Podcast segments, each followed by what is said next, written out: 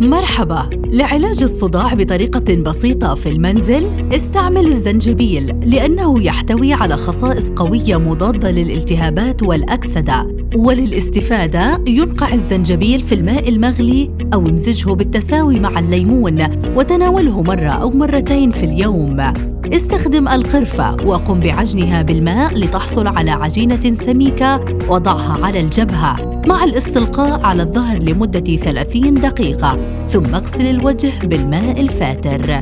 تناول مشروب حليب الكركم والذي تحصل عليه من خلال غلي كوب من الحليب وضف عليه معلقة صغيرة من الكركم. اشربه ثلاث مرات في اليوم لتخفف الصداع وآلام الجسم المرتبطة بالبرد. وأخيرا استخدم أوراق الريحان لفوائدها العديدة لتسكين ألم الرأس والصداع وذلك بإضافة أربع أوراق ريحان في كوب من الماء المغلي. ثم ضف إليه قطرة من العسل وتناوله ساخنا كمشروب. إلى اللقاء في وصفة علاجية جديدة.